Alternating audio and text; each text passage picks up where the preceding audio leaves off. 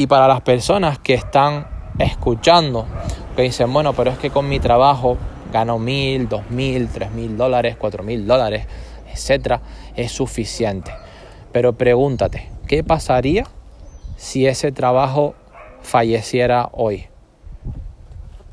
¿Cuánto tiempo podrías sobrevivir con el efectivo que tienes ahora? ¿Cuánta liquidez tienes en este momento? Porque estadísticamente el 80% ¿sí? de los Estados Unidos en líquido tienen menos de 2.000 euros. 2.000 dólares. 2.000 dólares. ¿Eres esa persona que se está preparando para el futuro? ¿Eres esa persona que tiene liquidez? ¿Eres esa persona que está acumulando y que está haciendo ya inversiones? ¿O simplemente eres esa persona que se está puliendo todo y aumentando el consumo y aumentando deudas a crédito o pidiéndole a consultoras que te unifiquen la deuda? Porque eso está ocurriendo.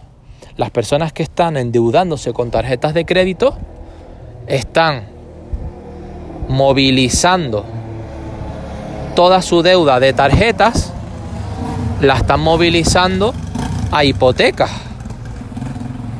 Simple y llanamente alargan los plazos de las hipotecas porque no pueden pagar esas deudas de crédito y venga, ya seguir. Pero una deuda mala siempre va a ser una deuda mala.